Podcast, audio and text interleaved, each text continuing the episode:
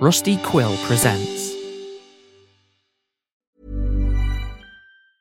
I'm Sandra, and I'm just the professional your small business was looking for. But you didn't hire me because you didn't use LinkedIn jobs. LinkedIn has professionals you can't find anywhere else, including those who aren't actively looking for a new job but might be open to the perfect role, like me.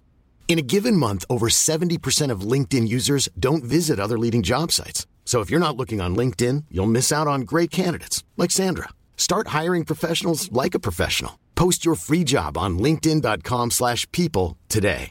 Hey, I'm Ryan Reynolds. Recently, I asked Mint Mobile's legal team if big wireless companies are allowed to raise prices due to inflation. They said yes. And then when I asked if raising prices technically violates those onerous two-year contracts, they said, "What the f*** are you talking about? You insane Hollywood ass."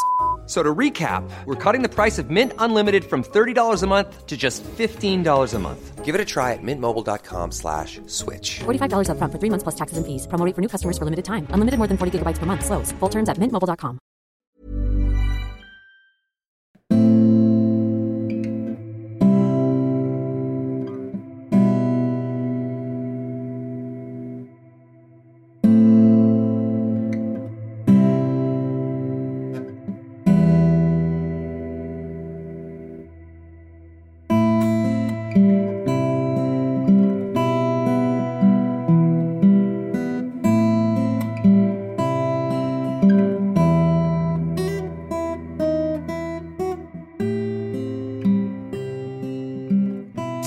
is something so broad and insubstantial, it's hard to describe outside the most mundane terms and cliches. Doing what you want, when you want, is something of the whole of it. The thought of losing your freedom, of going from being your own autonomous person to some fraction of a human being given over to the thrall of someone else, is horrifying for most everybody. Wars have been fought for freedom, millions upon millions killed for it the short history of the earth. In those cases, it was easy to say, this person, these people, are trying to steal this from me. They are trying to take my, our, autonomy, our right to choose for ourselves to decide. But what about when the threat against your freedom comes from inside, from something implanted in you, growing in you? What do you do then? Hello, my name's Tyler Bell, and I'm the host of the Westside Fairytales, as well as the author and narrator of the story you're about to hear. Today's story concerns the aftermath of an attack on a young man walking home from a bar. He survives the encounter, but the cost is that he finds himself burdened with a new and unwelcome life. But before we get to that, this month's recommendations. This month's literature recommendation is, quite literally, my favorite novel, possibly of all time, but I haven't read everything yet. Davis Grubb's 1962 novel, The Voices of Glory, is the best book I have ever read in my life. Claim I do not make or take lightly. Set in the fictional town of Glory, West Virginia, which itself is modeled off the real life Moundsville, West Virginia, the book concerns a period of time stretching out around the early 1900s. Without getting into spoilers, the novel is told from the first person perspectives of dozens of the town's residents indigent workers, prisoners, bankers, and politicians. Most every facet and form of life of the time is represented to a certain degree. Though all of these voices of glory have their own ends as far as their tales are concerned, they largely concern interactions with the book's protagonist, Marcy Cressup, an anti infectious disease activist whose family was destroyed by tuberculosis. Her struggles against both the disease and the prevailing sentiments and ignorance that perpetuate it form the largesse of the book. But that said, there is substantially more to Voices than just that. Voices of Glory is ultimately a dissection of early 1900s America, a place of newfound wealth and optimism still mired in the racism, bigotry, and ignorance of its white, puritanical upbringing.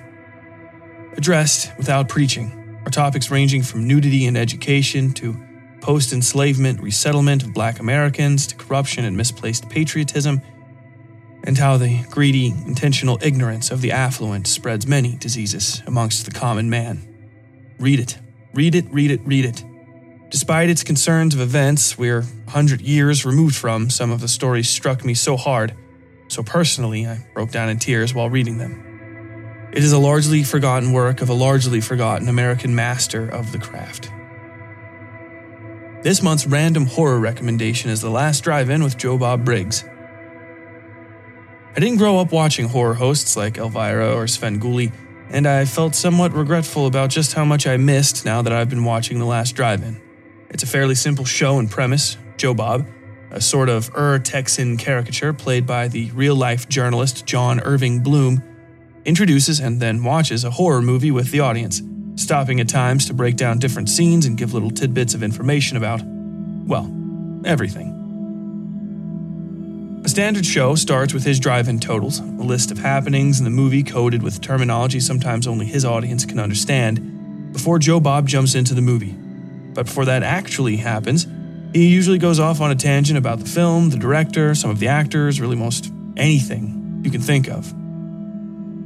What really makes the show valuable is Joe Bob's treasure trove of Hollywood and horror trivia, which reaches back more than 100 years and spans the globe. If you want to know about a niche, all but forgotten Italian director, Joe Bob can tell you not just what the guy got up to after the movie was released, he can also give you the address of the guy's bookstore. I can't really say enough about The Last Drive In. It's on Shudder, so go check it out when you get a second. If you don't want to pay, they've always got some sort of free deal to get you in the door. I'll leave links for that and the literature recommendation in the episode description. Now, without further ado, today's story Carrier.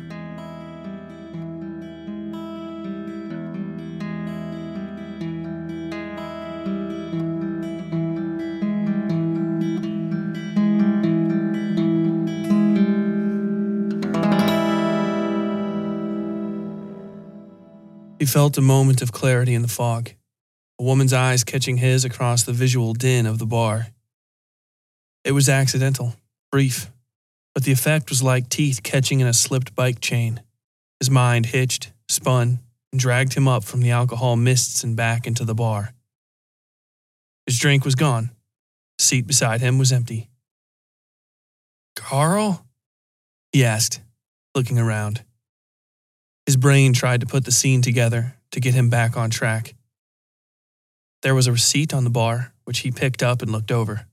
About 20 drinks split between the two of them and a stack of small bills on the paper for the tip. Oh, fuck. Your friend left, the bartender said, gathering up the cash. Ollie swiveled to see the guy, trying to focus with one eye. The bartender was many. He handed Ollie a drink. He closed out for you. You're cut off after this one. It's from her, down on the end. He pointed, and Ollie followed the finger to where the girl had been, the one that had looked at him. Her eyes had been. Ollie took a sip of the drink, a fruity colored thing not at all his speed, and shook his head. He put it down on the bar and raised a hand. I think I've had too much, Ollie said. There was more clarity in the world now, but only just a bit. I need to get home. Whatever, the bartender said, pulling the drink off the bar and dumping it in the sink. Ollie listened to it swirl away and then stumbled off the bar stool. The crowd had dwindled some since he'd gotten there, but it was still thick enough he had to fight his way out the door. Ollie wasn't a big guy. Crowds were a pain. Cigarette smoke colored the air dull gray outside the door, clinging longer than usual to the chill, motionless October air. He lit a cigarette of his own, an almost tasteless Marlboro Ultralight, and leaned against the exterior bricks of the bar. Cold prickled his skin, dragging him further up out of the boozy stupor he'd been in just a second ago. The houses on the opposite side of the street were festooned in orange and black decorations, pumpkins and black cats and the like. He finished the cigarette on the walk, turning his coat up against the wind and looking behind him more than a few times when he thought he'd heard something. It always turned out to be leaves, but that didn't much take the edge off. He still lived near campus, despite having graduated nearly four years ago, and muggings were on the rise now that it got dark early. Then he turned around and did see something that nearly made him jump out of his skin. A woman, or maybe a short man, was standing in the middle of the road in some ridiculous Halloween costume, a black cape with a high peaked collar that completely obscured the figure beneath. The sight was startling enough, it froze him in place for just a second. Then he was looking around in the bushes near him for kids with a camera. The news was full of stories of teenagers hurting themselves and others trying to copy the pranks from that jackass show on MTV. Real fucking funny, asshole, he yelled at the person. They stood beneath a streetlight, not really in the center of the street, but sort of off to the side where a car might usually be parked. There was some movement as the cloaked person raised their hands over their head, pushing the fabric of the cape upward and making a black splotch of a silhouette against the streetlight. Fuck you, Ollie whispered under his breath, turning and shoving his hands in his pockets. The night was colder than he expected, almost bitter, cutting. He should have bit the bullet and taken a taxi or something. Walking faster, he could feel the wind cut deeper into his skin. He wanted to walk backwards, but he was worried about looking weird in front of the kids that may or may not be hiding in the bushes with cameras and laughing at him. He looked up and froze, not really noticing the wind anymore. There was another person in that same stupid cloak ahead of him now, again beneath a street lamp. He looked around and found a fairly well lit alley that cut through to the street he lived on, Lawrence Avenue. The alleyway was still several blocks up from his house, but it had put a solid wall of buildings between him and this crew of assholes. The person in the cloak raised their hands up again and he shook his head, ducking into the alley without a second thought and starting into a light jog. He tucked his chin and cheeks into the neck of his hoodie to warm himself, trying to ignore the hair standing on the back of his neck. If those kids want to shoot me running away like a chicken shit, then fine, he thought to himself. He heard a scratching in the alley behind him, turning to see the cloaked person standing just a few yards away beneath the motion control light that had clicked on when he'd passed a second ago. It raised its hands slowly, or not its hands, but something else. This close, the black fabric looked thicker, far more substantial and darker than simple cloth. Something more like leather, something slightly wet. The light clicked off. Ollie turned and ran, hearing and sort of seeing the light click on behind him. Then there was a noise unlike anything he'd ever heard the rasp of something powerful sliding quickly along the ground. A rush of air accompanied it, blowing up a gust of leaves that crashed into Ollie's face. It brushed his leg as well, nearly knocking him off his feet. He caught his balance, lost it, and then tripped over a stack of flattened cardboard boxes. He landed on his knees, hissing when the rough concrete shredded through his jeans and into his skin. Then he saw it, laying formless over the cracks and pebbles like a puddle of half dried ceiling tar. It was black, deeply black like silk or space or something else. He couldn't make sense of it. It rose from a pile of leathery, wet flesh too loose and formless for anything with bones. Rose and pushed and pulsed until it was standing, tall and almost maddeningly two dimensional before him. It assumed the shape he'd seen, looking like a person inside a cloak. And he could see something vaguely human in the shapes before him the contours of an eyeless skull, the lines of fingers, other shapes and shadows that were both familiar and then maddeningly, horrifyingly, impossibly wrong a moment later. Ollie pushed himself to his feet, wincing when he felt how badly he'd skinned his knees. He raised his hands, not knowing what he was seeing, not knowing how to defend himself from this strangeness. It was still growing and stretching even higher over a thin bit of framework that might be hands. The last, foolish part of him was still holding out hope that a group of industrious teens were about to jump out of the bushes and laugh. Please, he said, not knowing what else to say.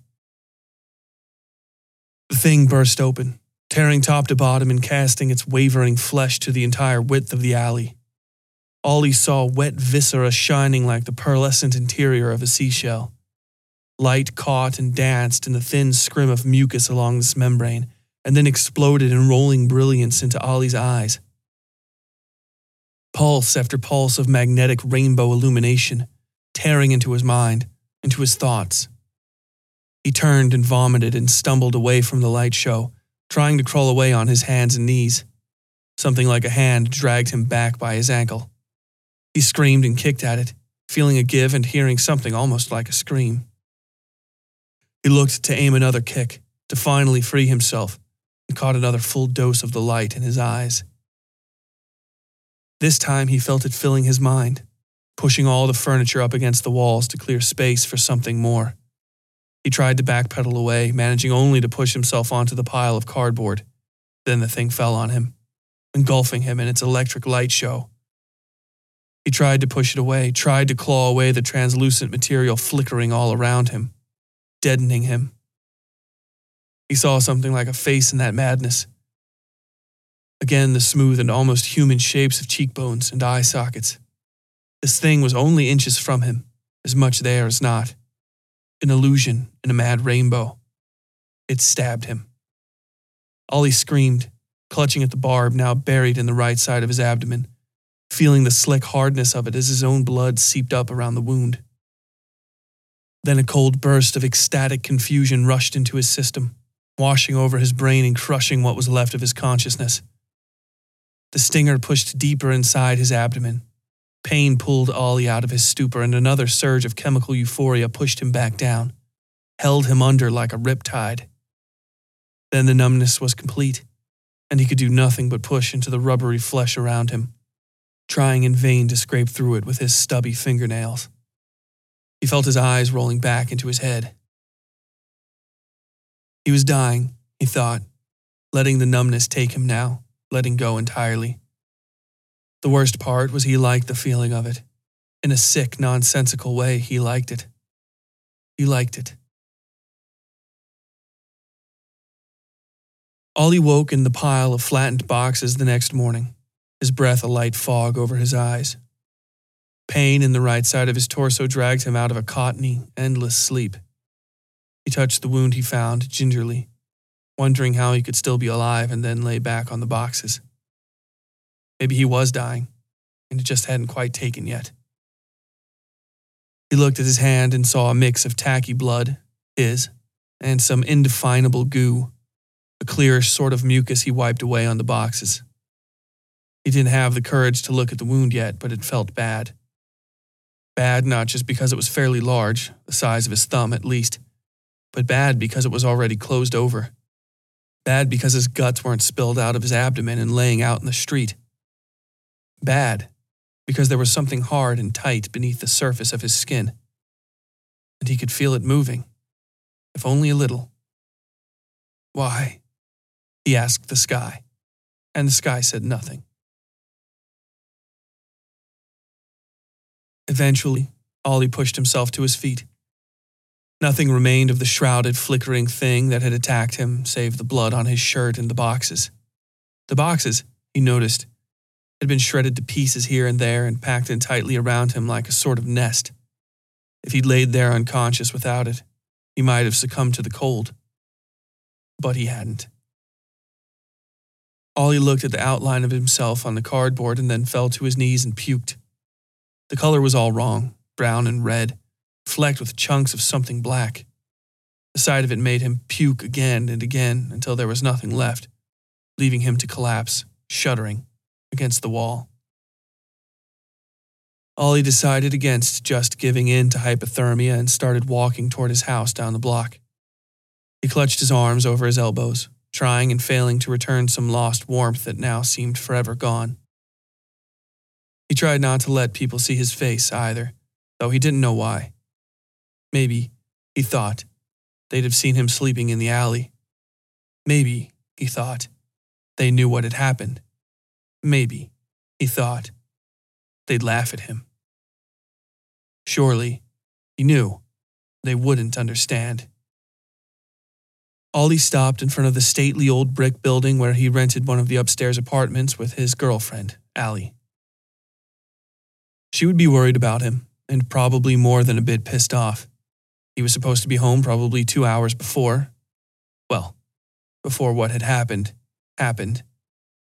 Now it was mid afternoon on a Wednesday. He swallowed. He nearly jumped out of his skin when a jogger he hadn't noticed brushed by him, already yards away by the time Ollie could turn and look. The man was wearing sweatpants and an oversized hoodie with the arms cut off. But the shape of him as he ran off down the street was enough like the thing to make Ollie feel unsettled. He looked up where his apartment was, where Allie might be right now furiously watching some trashy reality TV shows and waiting for him, and thought better of it. He turned and walked down the street to find something to eat.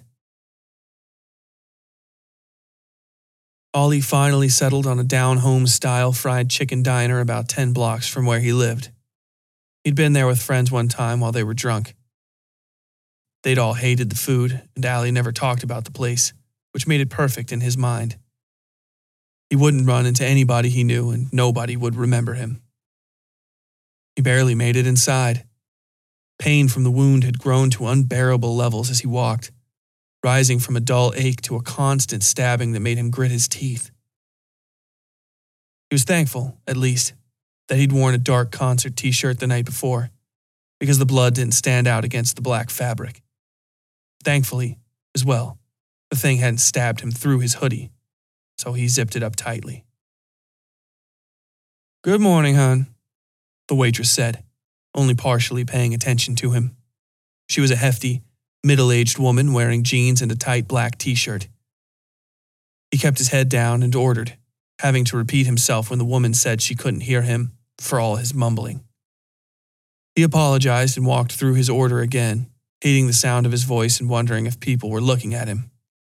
When the lady was gone, he glanced down and saw the restaurant was mostly empty, and the few customers had their own business to mind. The order was coffee, chicken, and waffles. Normally, a meal that size would have him requesting a to go box by the end of the meal. Instead, he found himself asking for seconds, though he got milk instead of coffee on the second go. All the eating made him feel better, a little giddy even, though he still didn't like the thought of people seeing him. Baby, are you okay? The waitress asked him when she brought his check over.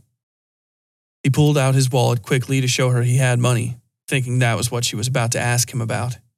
He looked like shit, he knew. He had to. But he'd hoped he didn't look like some dine and dash junkie. I'm fine, Ollie mumbled, hesitating for a bit. Sorry if I don't look it. Sorry? The woman asked. You didn't do anything wrong. And you can put most of that cash back, hon. The bill was only 10 bucks. Ollie looked down at the cash he'd thrown on the table. Nearly $50, all the cash he had left after a long night of drinking. His mind wandered to Carl and where his friend might have gone the night before. Something caught his chest and he almost hiccuped. Then he realized he was sobbing. Hon, do you need help? The woman asked softly.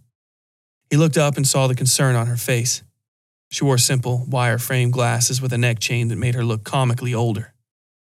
I'm fine, Ollie said, tucking some of the money back into his wallet. He looked at the empty plate on the table. Just, just a little sick, I think. You sure? She asked, and this time she touched his shoulder with the barest tips of her fingers. The reaction was like a lightning bolt coursing all the way through him. He stood sharply and backed up against the wall, taking a deep breath. The few other patrons looked over at them now, mostly just curious. Ollie couldn't take his eyes off his shoes. There was a spot of dried blood on the right rubber toe cap. So small, probably only he could see it, because he knew where to look. I'm sorry, the woman said. I didn't mean. It's okay, Ollie said, pushing past without touching her. It's fine. He walked, not really knowing where to go, finally deciding on a corner gas station where he knew there was a single person bathroom with a door that locked. He felt like a criminal, keeping his head down and his hood slightly up, though the attendants paid him no mind. The dozen or so customers in the place were all lined up at the counter. Ollie glanced at each of them individually, not knowing why, just knowing that he needed to. He had to wait the better part of five minutes for his turn in the bathroom. A legitimate heroin addict took the stall before him, and Ollie waited out the soft sounds of the man getting fixed. Little drips of water and the flick of a lighter's flint wheel, tapping, a sigh. Eventually, the man stumbled out, and Ollie flitted in and locked the door behind him. The air smelled like whatever the previous occupant had shot up with, alongside the usual stink of piss and pine scented air freshener. Ollie took off his hoodie and hung it over the horizontal handbar beside the toilet before looking himself over in the mirror. It wasn't good. It was, in fact, quite awful. There were bruises on his face he didn't remember getting, as well as a heavy purple mark on his neck that looked like some sort of bite, one where teeth hadn't broken skin. Smears of blood covered his face and chest, though they had dried to the color of dirt and mostly faded. His skin was gray with exhaustion. He looked older than his mid 20s for sure. The band t shirt was ruined. A loose, ragged hole in the fabric hung like a broken jaw. The skin beneath was so blackly bruised it almost didn't seem like the shirt had a hole in it, or that he was wearing an undershirt. He pulled the clothing off, wincing and bending his torso to keep from irritating the wound. The hole was hideous, though not as bad as he'd expected. Not as bad as it should be, at least. The puncture looked puckered shut, like an asshole that had been superglued closed. Blood smeared the skin down to and past his hips. It had soaked his jeans in a rust red crescent that spread all the way to the top of his right pocket. The denim was crusty to the touch. Worst of all was the area around the puncture wound. It was swollen and bruised fully black in a circle bigger than his hand. A hard bit the size of a softball sat beneath raised flesh, and more bruising spread sideways across his stomach and hips in slender, horizontal splotches of light purple. They looked almost like clouds at sundown. He touched the opening gingerly, using just the tip of his right forefinger. The reaction was immediate intense pain and a sudden feeling of dizziness that threatened to drop him to the floor. Then, worse, much worse, he could feel it. Something inside him. It twisted inside the softball sized mass in his stomach, clenching and unclenching itself, wriggling. The sensation was too much. Ollie dove for the toilet and prepared to puke up the massive breakfast he'd just eaten. He only managed to dry heave there for a long time, stomach bucking until tears came to his eyes, producing nothing more than a stream of hot bile. There was nothing left in there. Not a goddamn thing. Allie was waiting inside the archway to the kitchen when he finally stepped through the front door of their apartment. Her arms were crossed and her hair floated in a messy ball over the soft folds of a thin, pink sweatshirt. Where were you? She asked, voice softer than her eyes. He looked around the room, not knowing what to say. I called Carl. He said he hadn't seen you since last night. Ollie cleared his throat, said nothing, and then walked into the kitchen. Are you serious? She asked. She never raised her voice. At her loudest, it was as still and scratchy as a fresh needle on an old record. He grabbed a drink of water at the sink and finished it in a gulp, then another, another. She followed him to the sink, pushing him lightly on the shoulder. Her eyes were more serious now, and he could see the bags underneath them. Something happened, he muttered, looking into the sink. Dots of water lay still on the aluminum catch basin, throwing back his distorted reflection. Only the barest swatches of color his shirt, his hair, his skin. Idly, he thought these things would be how they identified him in the alley if things had turned out differently. He would have been male, brown haired, fair skinned, until the police dug out his wallet. What? she asked. He could tell by her tone she already had an entire story in her head, start to finish. Something she'd been working on between episodes of Pimp My Ride and Charm School. Who is she? I don't know. I don't know, Ollie said, surprising himself with the answer. It felt simultaneously correct and was also not at all what he'd wanted to say. He tried correcting himself, but Allie was already pushing him, tears spilling onto her cheeks. You motherfucker, she all but whispered. It's not like that, he said, grabbing the counter to keep from falling. Allie was actually something of an athlete back in high school, and still retained most of the muscle and all of the assertiveness. She worked shit hours as a paralegal at the same law firm where he was a janitor. Who is she? Allie said, pushing him again. He was crying now, too, feeling sick and hot skinned, slick. He grabbed her arms, trying to hold her back, trying to say what had happened. It's not like that, Allie, he said. She jerked free of his grasp and pushed him again, but low in the belly this time.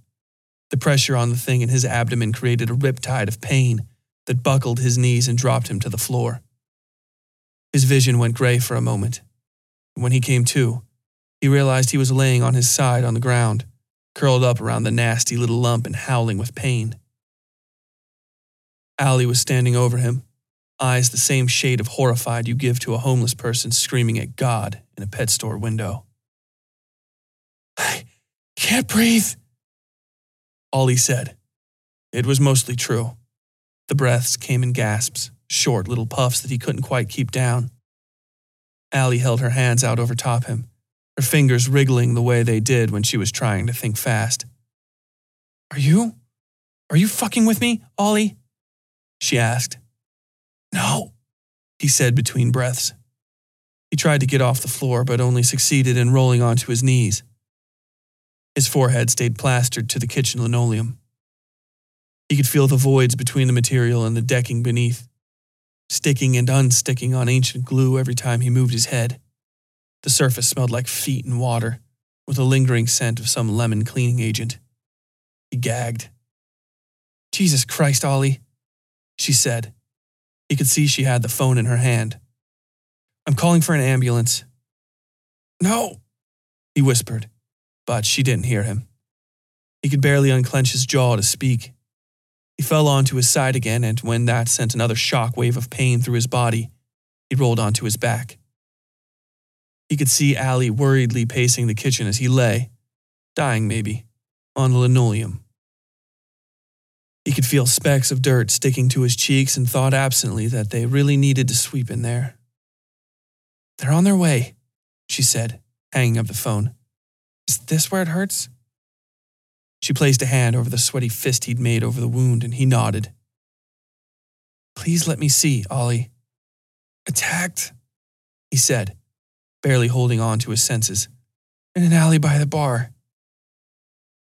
He felt the strength flooding out of his muscles then, out of his mind.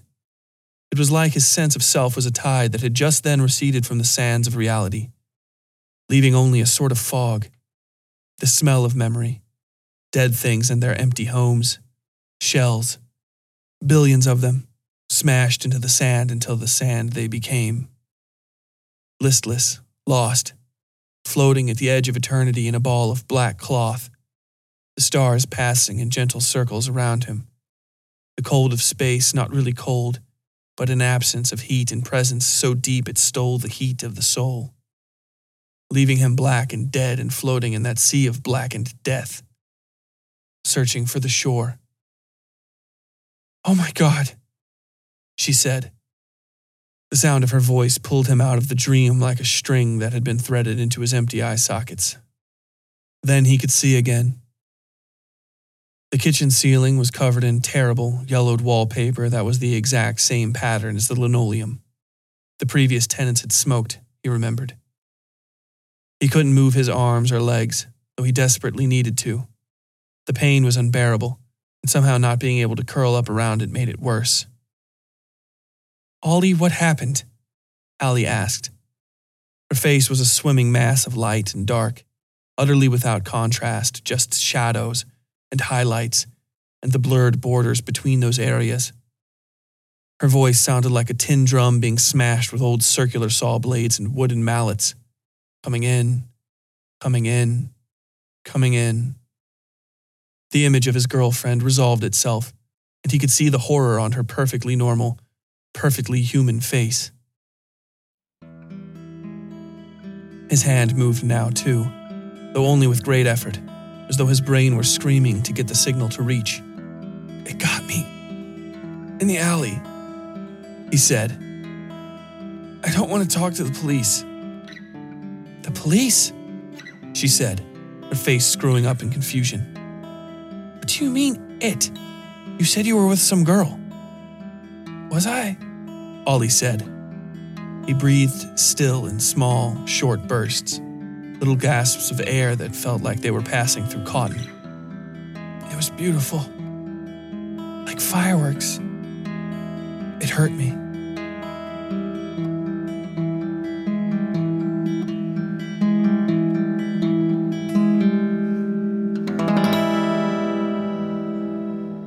Hey there, Westsiders. I hope you're enjoying another free, independently produced episode of the Westside Fairytales.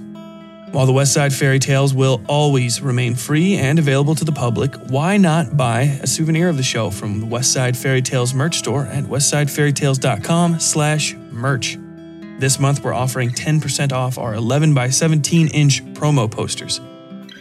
Do you want a kick ass rose skull from the Westside Fairytales logo hanging on your wall? Do you want it signed at no additional charge? Then go get you one at westsidefairytales.com slash merch and use code CARRIER at checkout. Support independent horror and get yourself a dope souvenir. Head to westsidefairytales.com slash merch and get you something. Now, back to our story.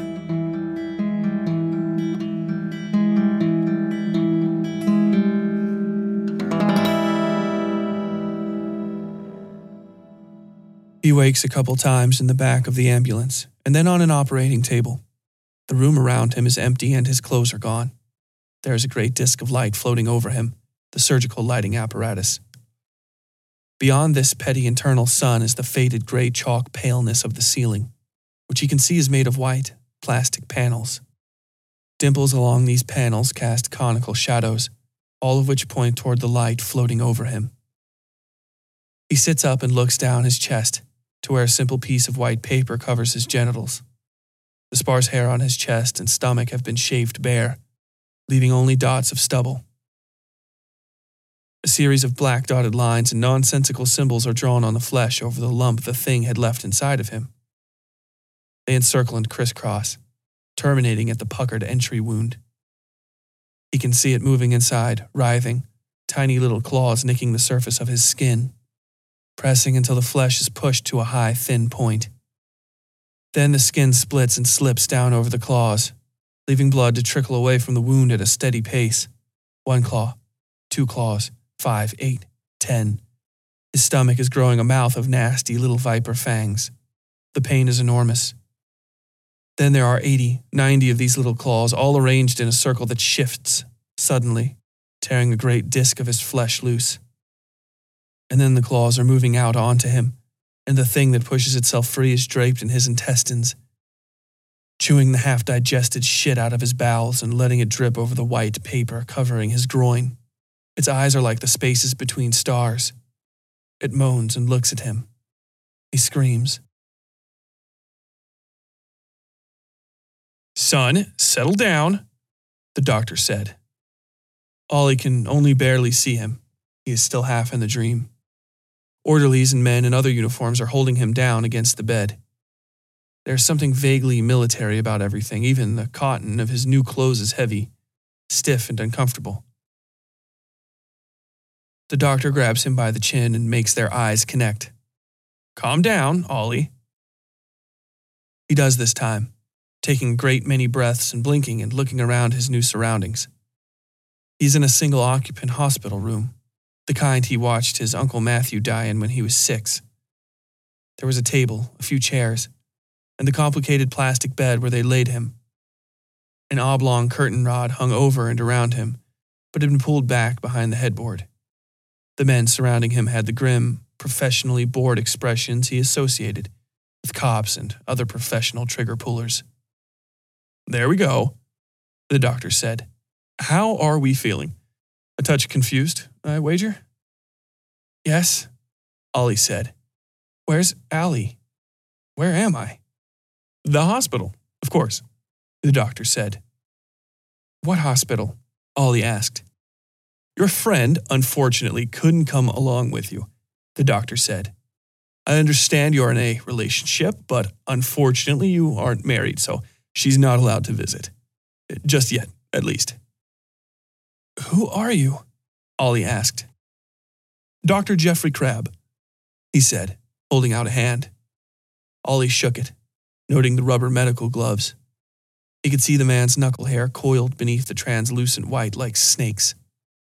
I'm the head of a, well, a special cases department here at the hospital. I've been tasked with overseeing your situation after it was transferred to us by your local doctor. Local? Local? Ollie asked. He touched the ball in his stomach. It had grown. I thought you'd taken it out of me. I, I remember an operating table.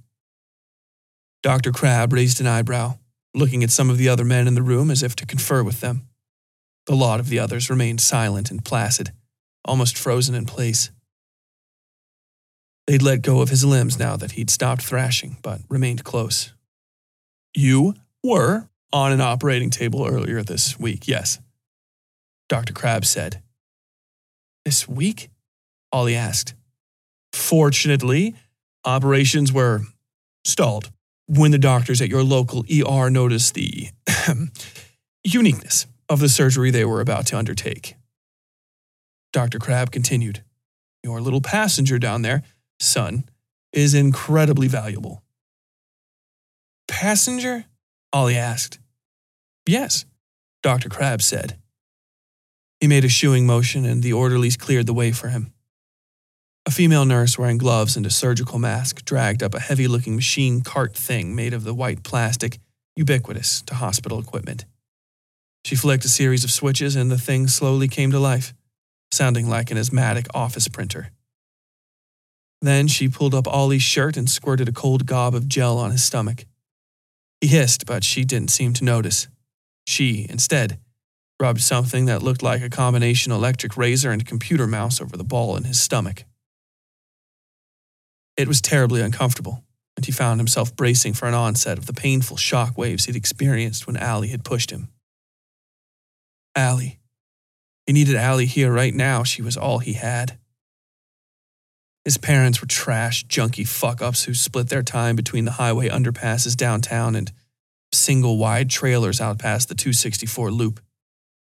All he had was his uncle and his aunt, and he lost them both by the time he was in his late teens. Just in time for him to not wind up in some fucked up group home, but that was the best he could say for himself. But he'd had Allie through most of that. He wanted her here. There we go, Dr. Crabb said, moving the nurse aside. She stumbled out of the way, but kept the weird mouse razor thing in place.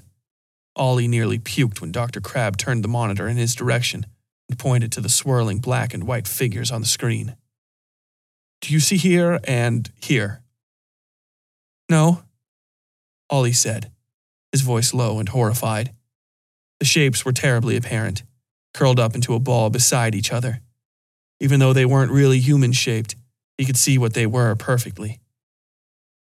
Beyond and about them, something like a tight sack rested against the ghosts of his intestines.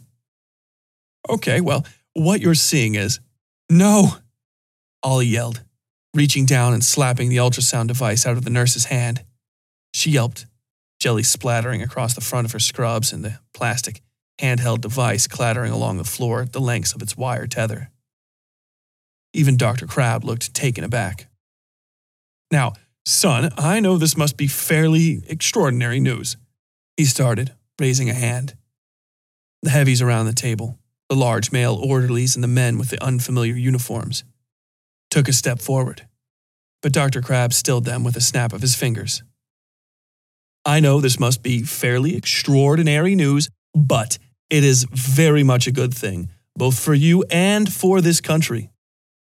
What the fuck are you talking about? Ollie all but yelled. It's inside of me. I don't want it there. I don't even want to see pictures of it. Mr. Combs, the doctor said, but Ollie continued. Why are we still talking? He gasped. He could feel the things inside him shifting. He knew there were things now, plural. He wanted to fucking die, but more than that, he wanted them gone. Cut them the fuck out of me. There was a jolt of pain, and he realized it was the creatures reacting to his agitation. The thought made him sick, as though he could feel any more ill than he already did at the moment. I'm sorry, son, but we can't do that, Dr. Krabs said, folding his hands. The nurse had retrieved the ultrasound device and was now cleaning it with a blue paper towel. When she squirted more of the nasty petroleum jelly on Ollie's stomach, he could sense outright animosity in the sheer amount she used. This is, in short, a miracle, Dr. Krabs said. Ollie just looked at him. The miracle, in fact, of life. Ollie shook his head in disbelief. The doctor continued without pause, pointing at the eel like forms squishing over one another in the display. They were fairly immobile, on second view, and Ollie realized what he was seeing was a heartbeat. These creatures have no analog on Earth, Mr. Combs, Dr. Krabs said. Ollie could see some glee in the man's eye. This is an entirely alien species to this world, never before seen, and, it should be said, I understand your discomfort and unease at hosting these life forms. Do you understand? Ollie almost shouted. The heavies moved closer without Dr. Crabb's order, flooding the space around the hospital bed like so many Nazgul. There is something fucking growing in me and I want it gone. What the fuck is the hang? He groaned too agitated and the pain surged, shocking the rest of the words out of his throat. The heavies exchanged glances wordlessly wondering whether this deserved some intervention on their part. Crabb opened his mouth to say something, but the nurse hurriedly tugged on his sleeve, pointing to the monitor. He turned to it and they conversed in hushed voices, hitting buttons on the machine until it spat out a yard of information on what looked like drugstore receipt paper. Miraculous, Dr. Crabb said, turning back to Ollie. He took a breath and continued talking. I don't use that word often, you know, I'm a man of science. It's rare to come across a true miracle, and I consider life one of those. Babies are sacred, you understand. Blameless creatures, innocents, and there is no greater sin in the eyes of God to hurt an innocent. These creatures are no less innocent than any baby, son. You must understand that. I understand your conception of them must have been fairly traumatic. Your uh, live in girlfriend told the paramedics that picked you up that you'd been attacked. Her understanding was that your injury was a badly infected stab wound. The truth is, you were struck with something akin to an ovipositor, a mating tube that forcibly pushes the larva of one species into a birth host, either a creature of that species or another. It's not without analog on Earth. In fact, there are several forms of parasite, wasps in particular, that breed with this method. Parasites. Ollie said. He was getting sick. So desperately now that he wanted to just live over a toilet and puke out his guts until he died. He was still waiting to wake up, to be honest. This might only be a second layer of dreams, a deeper sheet of nightmare laid over him while he slept away a fever in some better place. Oh, don't think of these creatures that way, Dr. Krabs said, pointing again to the screen. They are, certainly, parasitic in their reproduction method, but the setup of their prenatal environment inside you is quite remarkable. They have their own amniotic sacs that have attached to the fascia inside your torso. These umbilical structures, here and here, are siphoning nutrients and incredibly excreting waste materials directly into your kidneys. You will have to drink a lot of water. Without looking at Ollie, the doctor stood before the display, shaking his head. What I'm trying to get at is that these unborn children won't hurt you, the doctor said.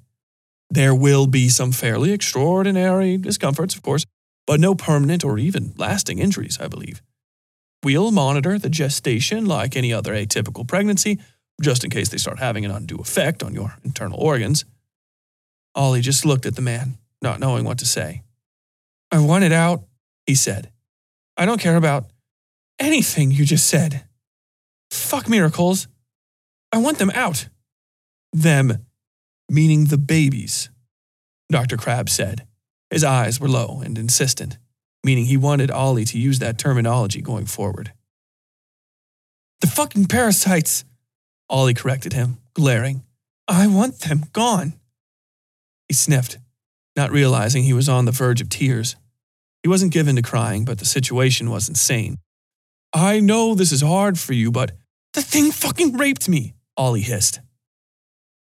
He was crying now, really crying. He hadn't expected himself to say that out loud, but he did. His entire body was shaking.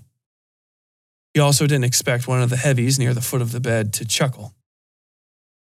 The entire room looked at the man, including Dr. Crabb, and he left without saying a word. But nobody ever apologized on his behalf. It did, Ollie said, almost so nobody could hear him. That's what happened. That's what this is. The nurse beside the ultrasound machine coughed, placed the handheld device back in its cradle without cleaning it, and left the room as well. Dr. Crabb watched her go with a look of dissatisfaction on his face that he eventually turned on Ollie. He tried to put a reassuring hand on Ollie's shoulder, but Ollie shuddered and slapped him away. The doctor looked at his hand briefly and then returned it to his side.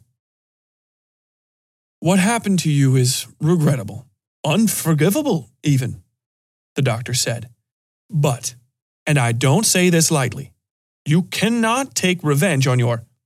on what did this to you by killing its children.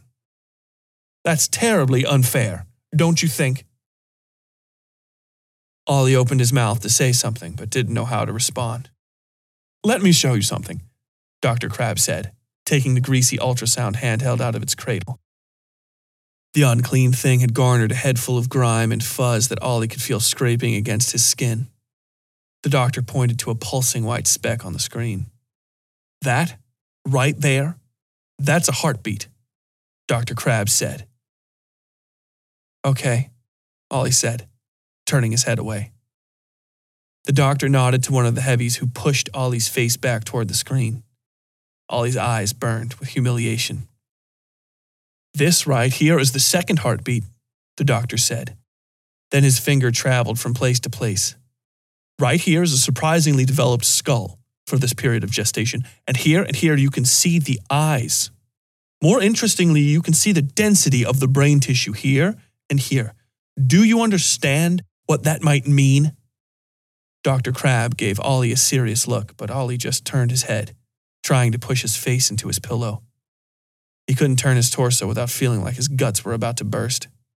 It means these creatures, these babies, could be as sapient as you or I, the doctor said. They are capable of thought. You don't know that? Ollie whispered. Of experiencing and understanding pain, Dr. Crabb continued. You don't know that, Ollie said louder this time. Of feeling and dreaming just like you. You don't know that, Ollie shouted. He sat up to get as close to the doctor's face as he could, but the sudden movement kicked the spasms into high gear. Pain flooded his body, straightening and then arching his spine, forcing him to bury the top of his head in the pillow. Dr. Crabb looked down on him pitiably. I understand your pain, he said, and the emotional trauma this is causing you, but we will not allow you to hurt these little miracles you are carrying. The orderlies rushed to straighten Ollie out, one of them somehow managing to jam a tongue depressor between his teeth. He felt it splinter. We've had discussions with some officials who oversee this sort of thing, and they're of the mind that Roe v. Wade doesn't apply in your situation in any case, because you're not a woman. The tongue depressor snapped, and Ollie felt splinters rolling between his teeth and into the spaces between his gums and tongue. The tongue itself was mostly out of the way, save for a part that had gotten caught between his left incisor and the tongue depressor. Bloody spit filled his mouth, choking him. Simply put, you have no right to terminate these babies just because they are inside you, son, Dr. Crabb said. The good news is that, even though we don't technically have to, we are going to provide free treatment to you for the duration of this gestation. In return, we'll oversee your daily life to ensure you're doing what's best for the children. Can't be drinking, smoking, anything like that. Ollie would have told him to go fuck himself, but the ongoing seizure and the tongue depressor made that entirely too difficult. He tried instead to hate the doctor to death with his stare alone. It accomplished nothing. Let me know when this passes and we'll get him cleaned up, dressed, and on his way home. Dr. Crabb said to the closest orderly, whom he slapped on the back before taking one last look at the ultrasound readout and leaving. By the time the door was closed behind him, Ollie was unconscious. Ollie was leaning against a wall at the law firm where he worked, sweating, crying, and cleaning a puddle of his own yellowed vomit when he was fired. The bosses had known something was wrong with him for a while. Allie had covered for him when she could, but cheap excuses quite literally weren't worth much. It had been a few months since the attack in the alley and the horrifying stay in the hospital. He'd been back there a few times, even though it wasn't a place he could find on his own, much less visit. He'd been spirited away into an unmarked ambulance at a university hospital right in front of Allie, and then dropped back off at their apartment a week later. She still sort of thought the wound had something to do with a knife attack. He didn't have the heart to tell her what had really happened. In all honesty, he didn't know how she'd look at him when, if, he ever told her. The thought of that scared him the most that she'd think of him as damaged or used up somehow if he told her the worst of it. That for a second toward the end, he'd actually liked it for some reason, that he'd surrendered to it. If he told her that, she wouldn't love him anymore. And if she didn't love him, then nobody on earth did, especially not himself. So the firing, while not terribly unexpected, was still a kick in the gut. You've got to go, Guillermo, the head janitor of a staff of three, told him. Ollie looked from the pile of mess on the floor and then to Guillermo. You clean it then, he said, tossing the mop at Guillermo. He tried to take a step and almost fell to the floor. The familiar pain of the things flared up, nearly dropping him to his knees and sending a wave of nausea through his body. Guillermo caught him and the mop, one in each arm, and deposited both against the wall. The fuck is wrong with you, man? Guillermo asked. He was middle aged, his eyes and uniform the same shade of brown. You were a good worker, and then what? You start doing drugs or something? You drinking? Falling around all over the office, pale as a ghost? The fuck, man? I'm not some fucking junkie, Ollie said, feeling sweat breaking out on his face. I'm sick, is all. He almost gestured to the massive lump on his torso. The things had swollen him up like an honest to God pregnant woman while stripping away whatever muscle and fat they could take, it seemed, without killing him. His baggy janitor's uniform made it look like he'd grown an ugly beer belly. Sick, Guillermo repeated. Dying. You're fucking dying. Look at you. Ollie didn't have to see a mirror to know what Guillermo meant. He had no fat left on his skullish and sunken face, eyes bugged out and dark beneath stringy hair. So you fire me? Huh? Ollie said. It's policy, man, Guillermo said. You're sick? Fine. But you're out of sick days. Use them up, and now you're coming to work and puking on shit, slumping around, barely getting anything done. What am I supposed to do? Have everybody chip in on your work until you get better someday? I will get better, Ollie said. Soon. Soon, Guillermo said. Well, I need that mopped soon. He pointed to the puddle of puke on the ground. And I don't think your version of soon is going to be any quicker than me just hiring a new guy, huh? Guess not, Ollie said, turning to leave. Guillermo sighed. Hey, fuck, at least let me help you to the door, he said, grabbing Ollie under his arm. Ollie shrugged him off, nearly falling to the floor. Get the fuck off me, he whispered. He could hear Guillermo muttering to himself and the sounds of a mob being splashed around as he left through the front door. Ollie waited at home for Allie, but she never showed. He fumbled around the apartment, not quite knowing what to do while he waited. He did the dishes, swept, and mopped, all while looking at the door and straining his ears for the sounds of her feet on the stairs outside. At around one in the morning, he fell asleep worried now and sitting by the phone, waiting for it to ring, waiting, waiting, waiting. He floated in darkness, feeling for warmth with his face. Not the sterile, itching warmth of the buffeting solar winds, but the deep electric warmth of people, of life and love and thought. The magnetic ripple of thought pervading the space between spaces, filling the static laced voids with the spore of creation. And he finds it feels it, floats toward and toward and toward it. He travels at speeds beyond sense or understanding, feeling all the while that he is not moving at all. Then he is there, living in the lush warmth of extant thought and feeling. Empathy and antipathy drips from every hard surface around him. He twists his skin until he is one of them, the ones that live here in this place teeming with life. It has been so long he doesn't know how to conduct himself anymore. The light of these creatures is so bright, he's blinded back to darkness.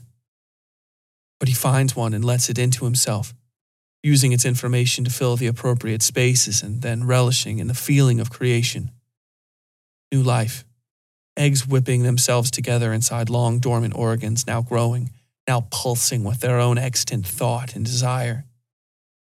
They are only partial forms, however, and must be made whole, must share incubation and DNA, must let another's empathy and antipathy shower them, mold them, soak them, fill them, create them.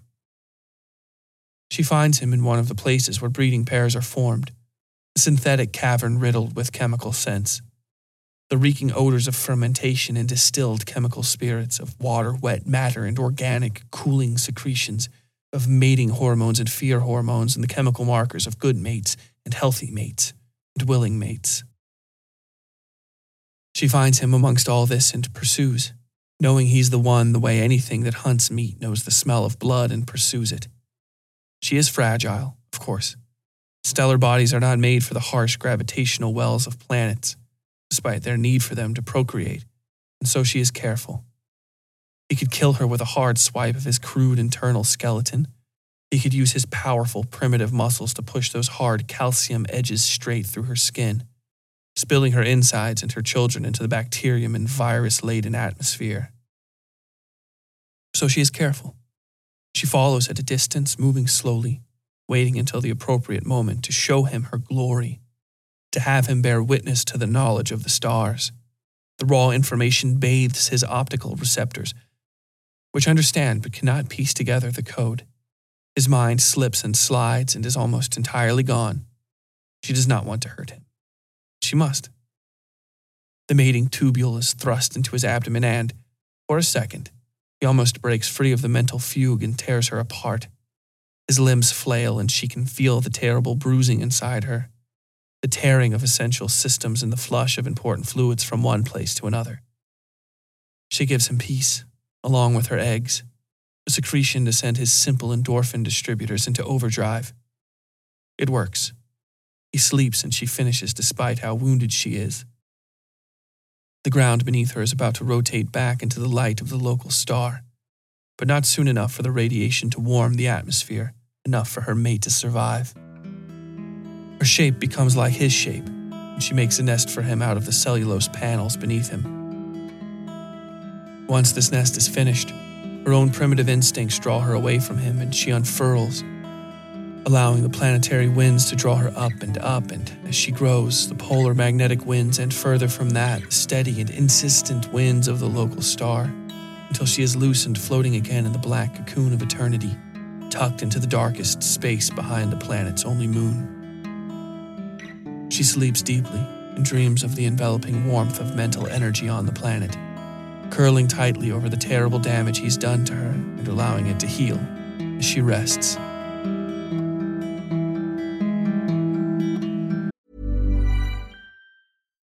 One size fits all seemed like a good idea for clothes. Nice dress. Uh, it's a it's a t-shirt. Until you tried it on. Same goes for your healthcare. That's why United Healthcare offers a variety of flexible, budget friendly coverage for medical, vision, dental, and more. So, whether you're between jobs, coming off a parent's plan, or even missed open enrollment, you can find the plan that fits you best. Find out more about United Healthcare coverage at uh1.com. That's uh1.com. Hey, it's Danny Pellegrino from Everything Iconic. Ready to upgrade your style game without blowing your budget? Check out Quince. They've got all the good stuff shirts and polos, activewear, and fine leather goods, all at 50 to 80% less than other high end brands. And the best part? They're all about safe, ethical, and responsible manufacturing. Get that luxury vibe without the luxury price tag. Hit up quince.com slash upgrade for free shipping and 365-day returns on your next order. That's quince.com slash upgrade. I'm Sandra, and I'm just the professional your small business was looking for. But you didn't hire me because you didn't use LinkedIn jobs. LinkedIn has professionals you can't find anywhere else, including those who aren't actively looking for a new job but might be open to the perfect role, like me. In a given month, over 70% of LinkedIn users don't visit other leading job sites. So if you're not looking on LinkedIn, you'll miss out on great candidates like Sandra. Start hiring professionals like a professional. Post your free job on linkedin.com/people today. There's never been a faster or easier way to start your weight loss journey than with PlushCare. PlushCare accepts most insurance plans and gives you online access to board-certified physicians who can prescribe FDA-approved weight loss medications like Wegovy and Zepbound for those who qualify. Take charge of your health and speak with a board-certified physician about a weight loss plan that's right for you. Get started today at plushcare.com slash weight loss. That's plushcare.com slash weight loss. plushcare.com slash weight loss.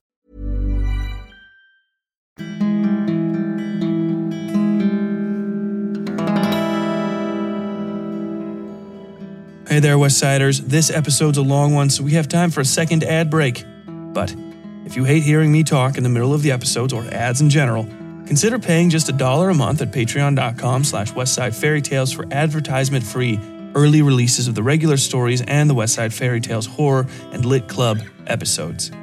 For five bucks, you also get PDFs of the monthly stories laid out just like a real novel and access to the behind the story episodes, where I go in detail about the method behind creating the month's story and any inspirations I have. You get even more content and free merchandise at the higher levels, so please consider supporting the Westside Fairy Tales today. Now, back to our story.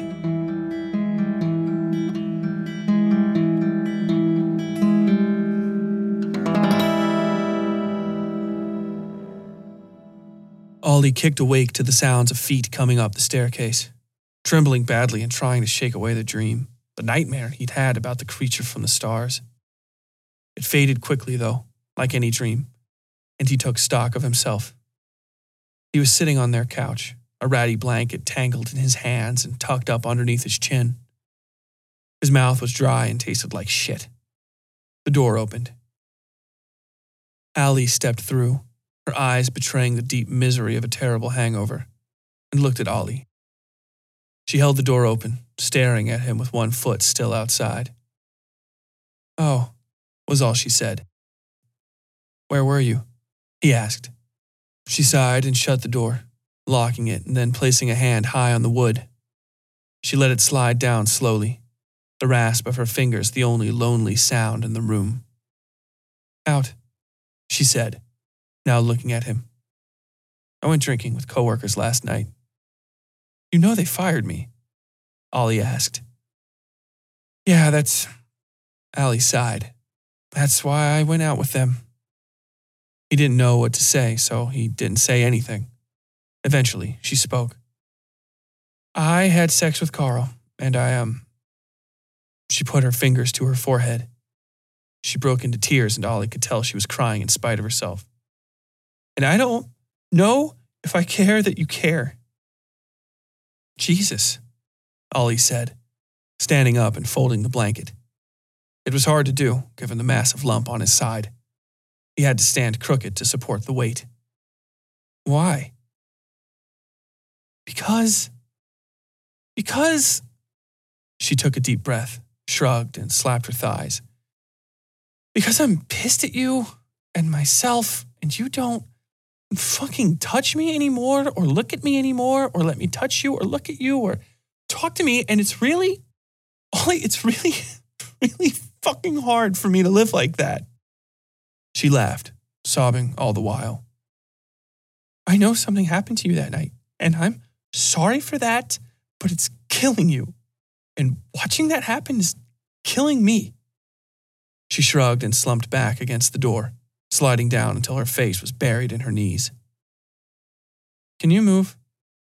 Ollie asked. He'd slipped on his sneakers and a new gigantic jacket he'd bought to keep the mound of parasitic flesh covered when he went out. Allie looked up at him with a curious expression on her face. Then she moved out of his way and he left, not bothering to slam the door behind him. He walked to the alley where it had all happened, all but limping for the pain of carrying the things with him. He could feel them reacting to Allie's betrayal, the feeling it gave him wasn't pain but an almost hallucinatory level of vertigo. It might have dropped him to the ground, but his determination to get away from that apartment was the strongest thing he'd felt in months. He wasn't even mad at Allie. He wanted to be, but feeling was an effort. She suddenly wasn't worth that effort anymore.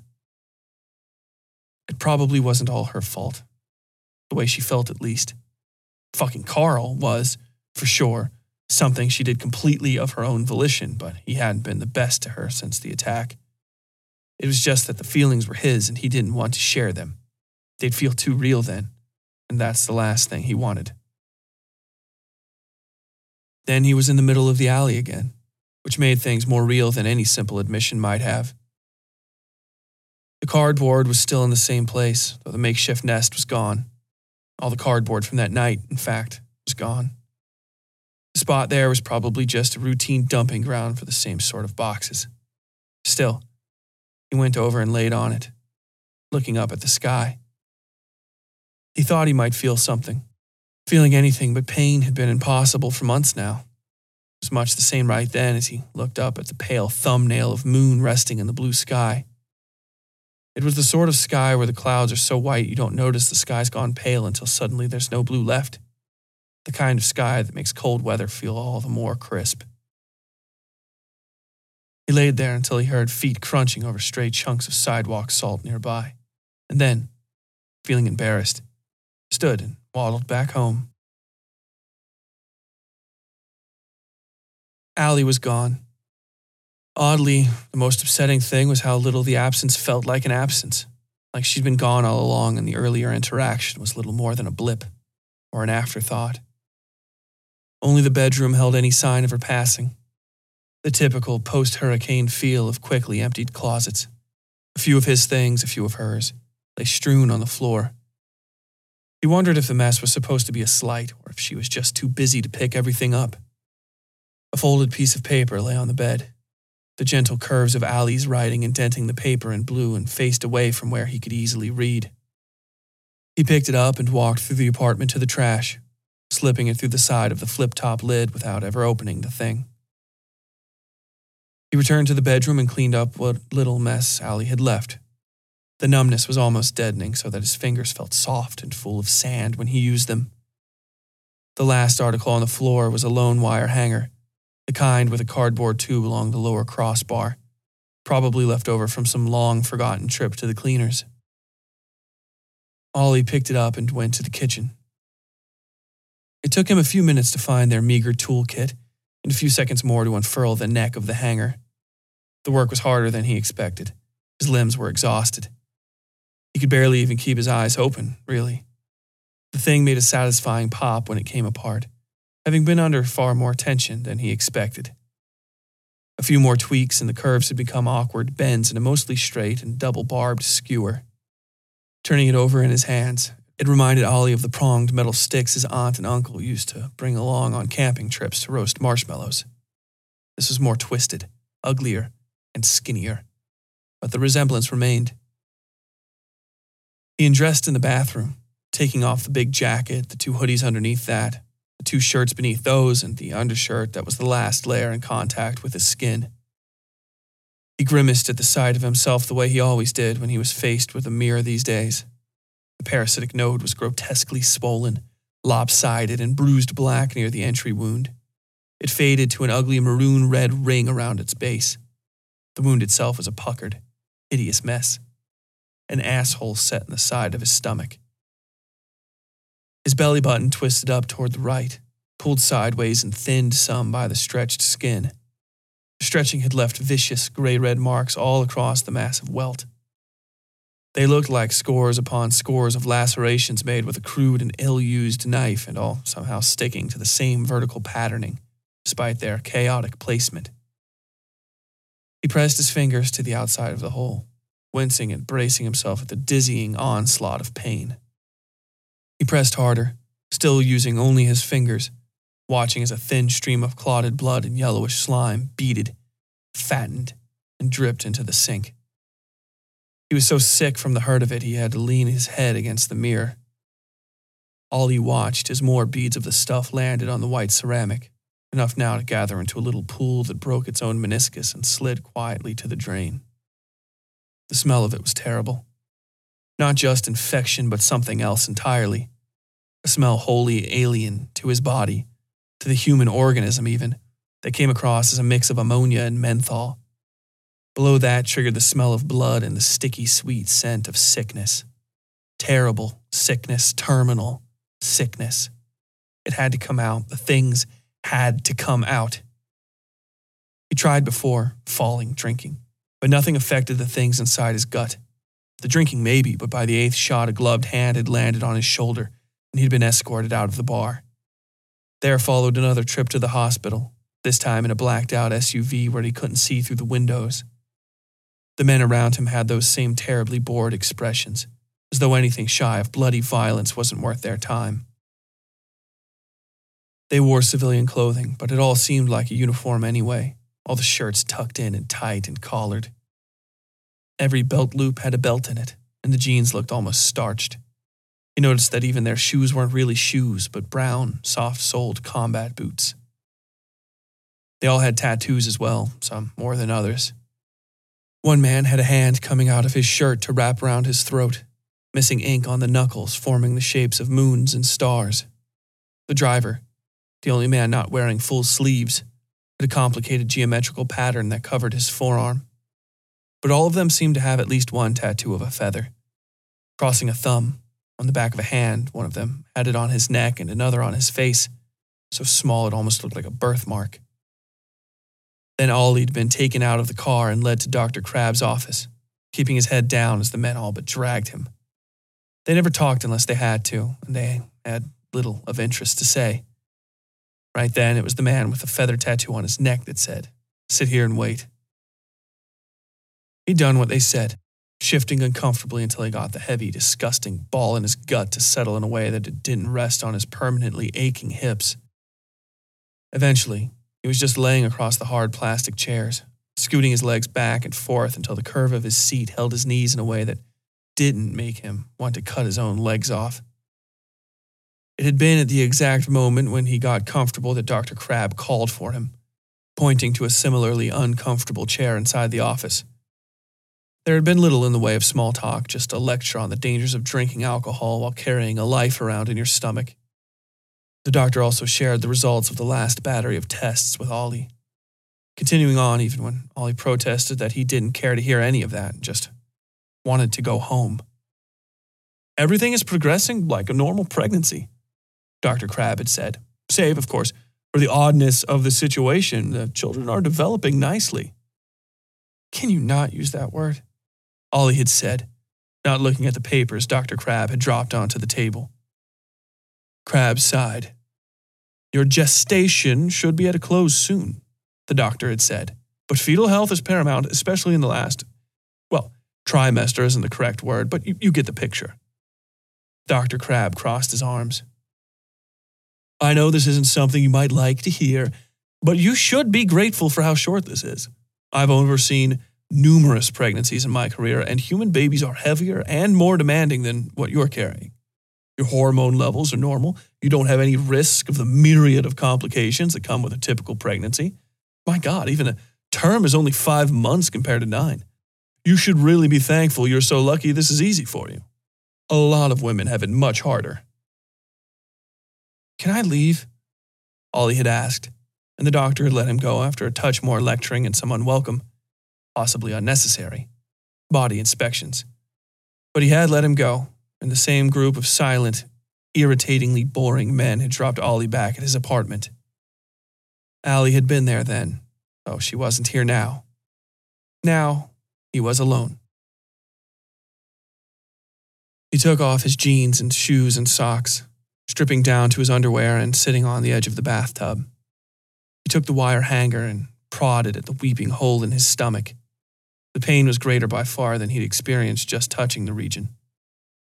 He pressed harder and felt something give, unleashing a torrent of bloody yellow horror out of his belly and onto his legs and underwear. The smell was beyond belief. He pressed harder and felt himself swoon, waking up in the bathtub a few seconds later.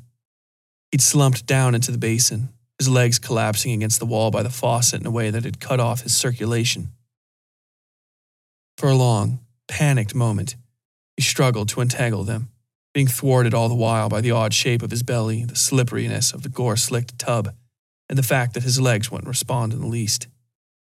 The thought of losing his legs over something so stupid caused a burst of panicky adrenaline that let him push himself onto the rim of the tub. He sat there, feeling his legs burning as the feeling returned and looking into the basin. His shadow moved away from a pool of red yellow horror that made him turn and vomit onto the bathroom floor. Bits of hard, crystalline black chunks, some worn soft on their edges, were being carried along in the stream of goo toward the drain. This stuff was coating his arms, his legs, and his back too, as well as most of his belly. He held his breath and turned on the shower, not bothering to pull the shower curtain. If water got into the downstairs neighbor's apartment, then fuck them. He had worse things to worry about. The water cut through the grime better than he thought it might, turning the basin into a bubbling soup. He managed to stand and clean himself without falling, though a terrible vertigo had set in. He was half afraid to collapse and brain himself to death in the shower, half eager to just have it all done with. He pulled off his stained and ruined underwear and threw them into the waste basket beside the sink. Then he caught a glimpse of himself in the mirror. Despite the horrific amount of material he'd gotten out of his body, the lump hadn't shrunk. Maybe a bit, but not much. Not that he could tell, at least, from looking. He could see himself now, all the more pitiful for his wet hair, ketchup and mustard stained legs, and the sad sight of his penis beneath the mass of bruised flesh, beneath the parasites. He gritted his teeth and knelt in the shower, finding the twisted and double barbed coat hanger catching water near the head of the tub. He picked it up and put it into place over the hole in his stomach. He would be rid of them, he thought, holding the thing tight with both hands. He would be rid of them. Ollie fell forward, letting all of his weight drive the twisted wire into the hole in his stomach. Pain became a growing white light, suffusing the sound of water pouring, pouring, and pooling around him, dissolving his thoughts and letting them evaporate to rise and rise and rise. She shudders out of her healing sleep and flutters fully open in the shadow of the moon when she feels it. Death. The host, death. Pain, the host, pain. The children. The emphatic magnetism of the event is too great to bear, and the frail matrices of her consciousness buckle beneath the strain. But hold. Then she is flying, dropping, accelerating in a mad dance through the rolling waves of the planet's magnetic field, curving herself to catch the bounding solar radiation falling like rain from the surface of the moon. She becomes thin, thin as a razor before she strikes the atmosphere and so slips between the resisting air currents, letting them catch here and there to make small alterations in her flight path.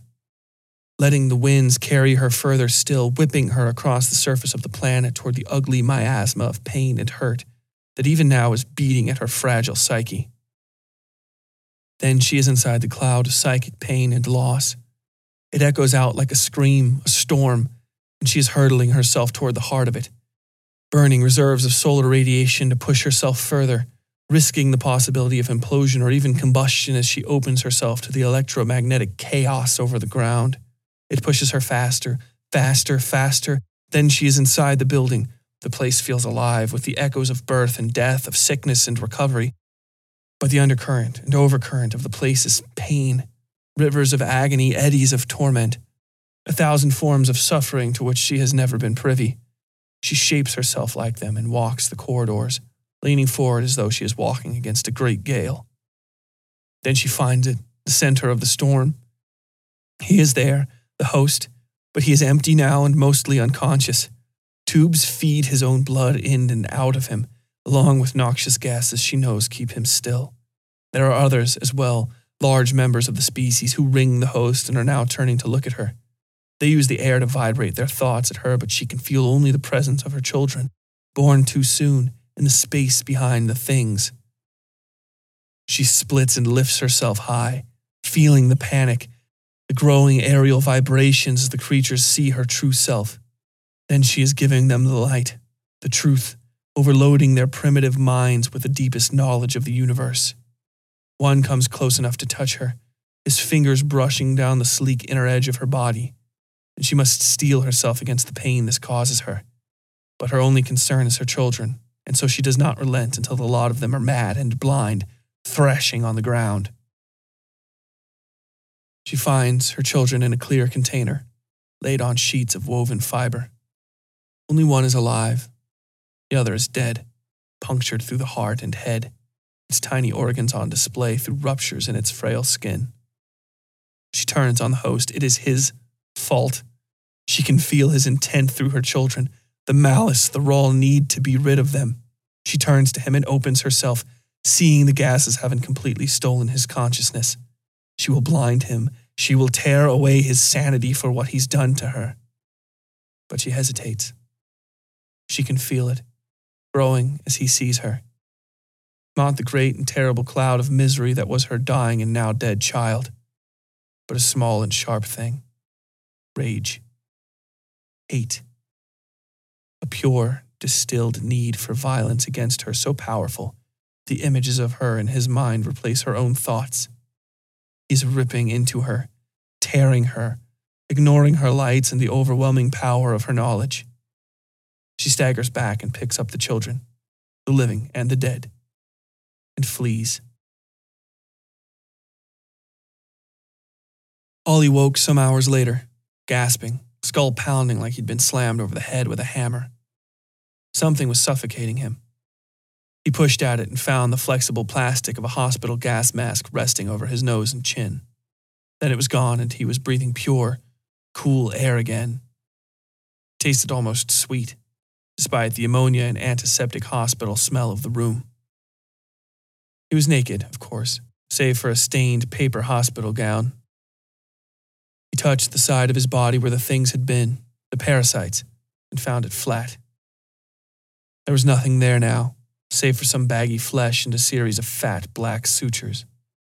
He lay back on the hospital bed and wept. Eventually, he got out of bed and saw what had happened to the men that had brought him here. He'd only been partially conscious, maybe not even that, when they dragged him from the bloody pool in his bathtub. He'd had a full seven inches of the wire hanger buried inside his gut, suffering a pain so vicious he'd been laughing and screaming like a lunatic. He might have been doing that before they even got there, which would explain how they even got the call. Though why they'd come instead of the regular police was a mystery he might never find a solution to. Neither those men nor Dr. Crabb could ever tell him. The lot of them were laying spread out on the floor, either face down or on their backs, humming and chanting through chapped lips at the floor or ceiling. The eyes he could see were black, sunken, and cracked. Their faces were all red, like they had a bad sunburn, and most of them were missing eyebrows. Naked and unsteady, Ollie wandered man to man, gathering their wallets, car keys, and anything else of value laying on the hospital bed. The bed itself was badly stained with blood and more of the nasty yellow stuff. Most of them had guns, which he didn't bother with. Altogether, their wallets had a combined $2,300 in change. He stripped Crabb to his underwear the doctor was the only man in the room small enough that his clothes could fit Ollie. The other men were giants. The doctor never stopped gibbering as Ollie undressed him. The sounds coming from his mouth were unlike anything Ollie had ever heard a human make. When he was finished, looking almost like a silver screen tramp in the doctor's oversized corduroy pants and jacket, he looked at the plastic baby bed placed in the center of the room. He remembered the thing coming back for them my children, her thoughts echoed. He had felt her, now and before, he knew. Those dreams had been more than simple nightmares. He looked at the stains in the baby bed, all that remained of the things that had been inside him, and walked away without looking back. Time passed, and things moved on. For a while, he was back together with Allie, who now refused to be called anything but Allison. He stuck with Ollie, though she tried to call him Oliver. The times were okay, but every day felt like a bandage crusted over a mostly healed wound. He told her most all of what had happened some time before the end, and then they went their separate ways. The last thing she ever said to him was, I wish you had told me about it. He'd wanted to tell her it wasn't any of your business. It shouldn't have been anybody's but mine. What he did say was, sorry, and they shook hands. Years passed, and jobs, and girlfriends, and one boyfriend. Then a long, lonely period where he worked in the hours between sundown and sunrise, eating dinner when most people were rubbing the sleep from their eyes. For better or worse, he decided that other people weren't worth it. He'd just slug out life on his own until there wasn't any more to go. The government could deal with whatever they found in his squat, one bedroom apartment near campus when the time finally came. At least, that's how he felt. It was in the bloody dawn sunlight, outside a diner in a busy part of downtown, when he saw them in the crowd. A woman and child, holding hands across five lanes of Main Street, standing by the bus stop that would take him home. They were hard to see amongst the people crowding around them. They could have been anybody on earth, though their hair was slightly too white to be blonde, and their eyes a touch too red to be brown. It was the eyes of the woman that caught his attention, cutting through the fog of his life like a bit of cold water in an otherwise warm pond. They looked at each other for a long time, the little girl staring hard at him, and then the crowds, and then nothing at all, the way children do. The street cleared and the walk sign flicked to white, and then the crowds were moving around him, toward that woman and her child. He thought about crossing the street with everybody else, but instead turned his head spat on the concrete, and left in another direction, content to find his own way home.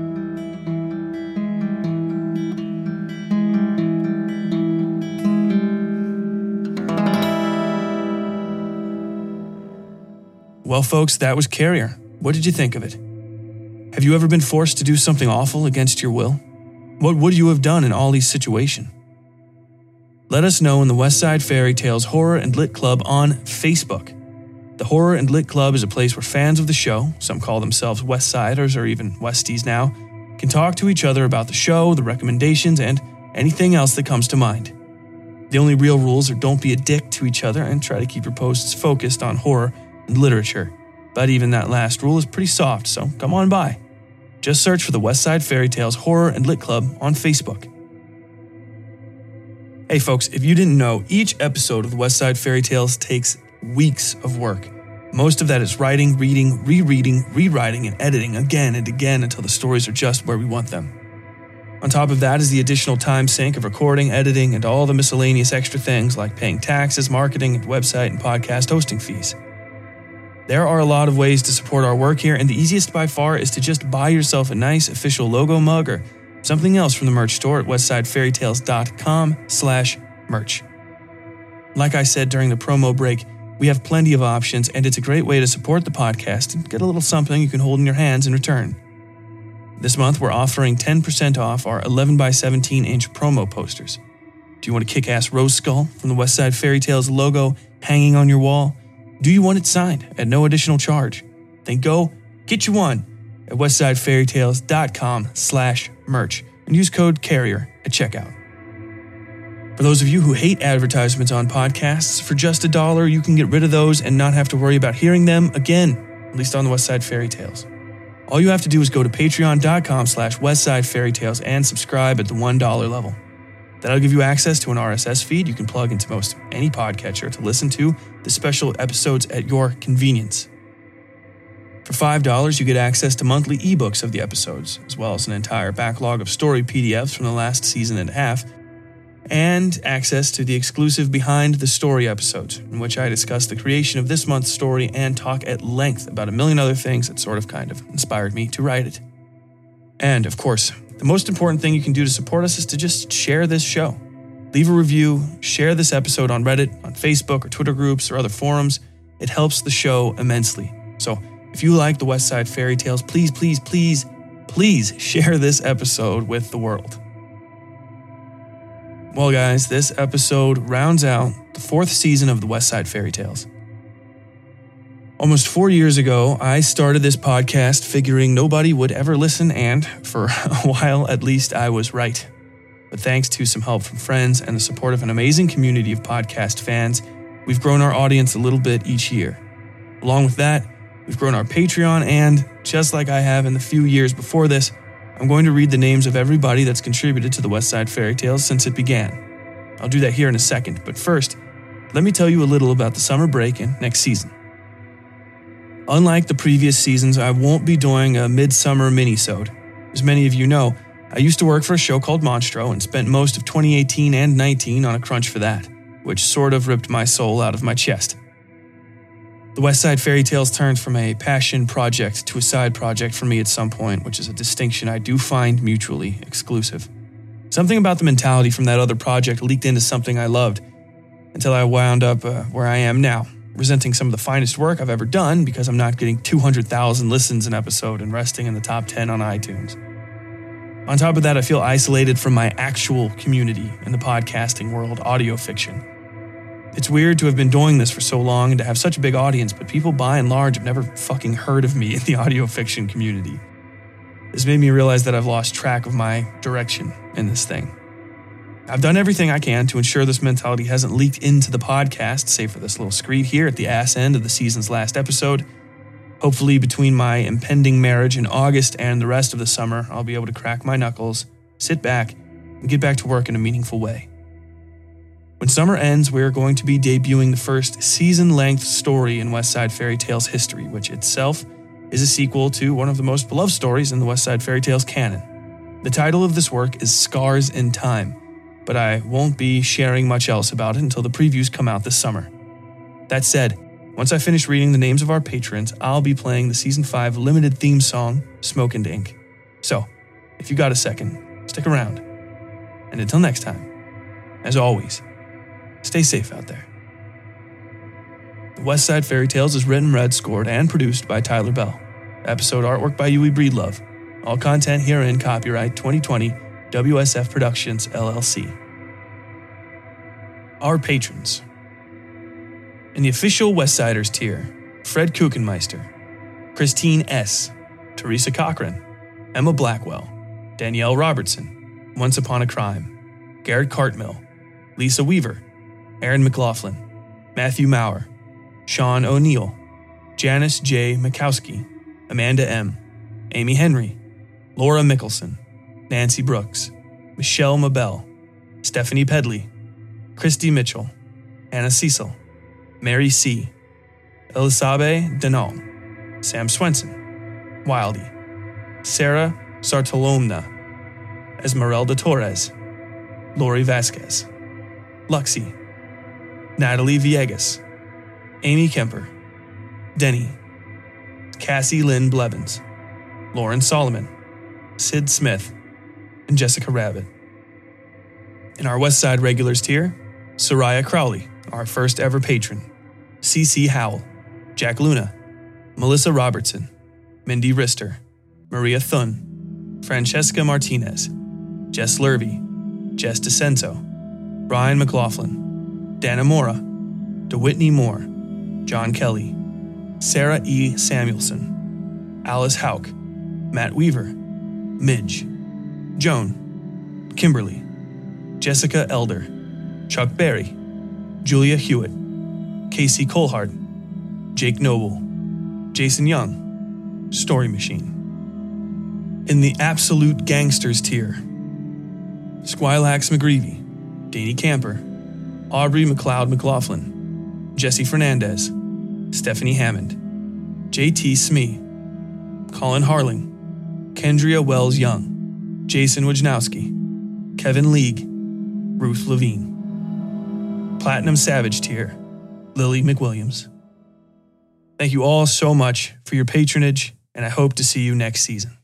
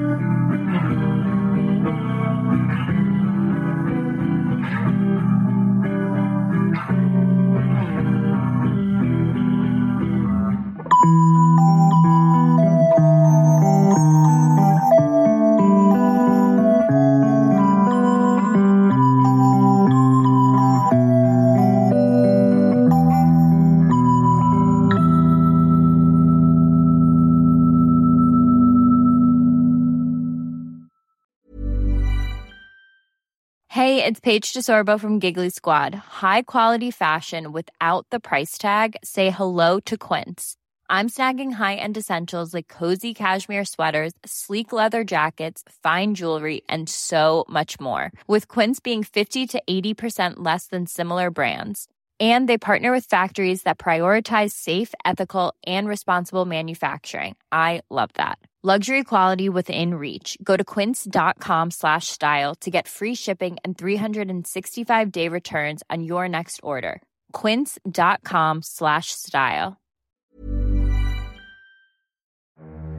Something's not quite right in the quiet mountain town of Targrady, West Virginia. Months after a local teen was lynched in the dead of a hot summer night, two men stand charged with murder in what the majority opinion considers to be an open and shut case. But Adelaide Stevenson, a young crime reporter from Charleston, is finding out the smallest cracks in the official narrative run far, far deeper than she could have ever expected. Join Adelaide in West by God as she navigates small town secrets, the dubious ethics of her own profession, and the dark whispers of an ancient creature, known to some as the Witching Woman, who prowls the shadowed hollers that lie between night and nightmare. Sent on overnight assignment to cover the start of the trial, Adelaide quickly realizes the story she's been told and been telling doesn't make sense. Cryptic assertions of a concrete alibi are emailed to her by the family of the accused. Nobody in town seems comfortable discussing the basic facts of the case, and the murder she's been writing about wasn't the only tragic death this summer. Adelaide extends her stay against the wishes of her editor, and her investigations take a complicated and dangerous turn as she discovers the true depths of the mysteries surrounding Targrady. The only real evidence from the night of the murder may lie in the hands of a notorious local crime family led by an enigmatic woman known as the Fetid Queen. Local authorities seem to grow more hostile by the hour, and even Adelaide's own career might not survive this assignment. Featuring an eclectic cast of characters ranging from violent and horrifying to outlandish and fabulous, West by God is a must read novel for anybody who enjoys Twin Peaks, Stephen King, and all the creepy places you find just off the path in the woods. It is the debut novel of Tyler Bell, a USMC infantry combat veteran, former crime and courts reporter for the Charleston Daily Mail, and creator of the award winning Westside Fairytales horror and dark fiction podcast. Due for release by Henlow Press in October of 2023. Learn more at westsidefairytales.com slash westbygod.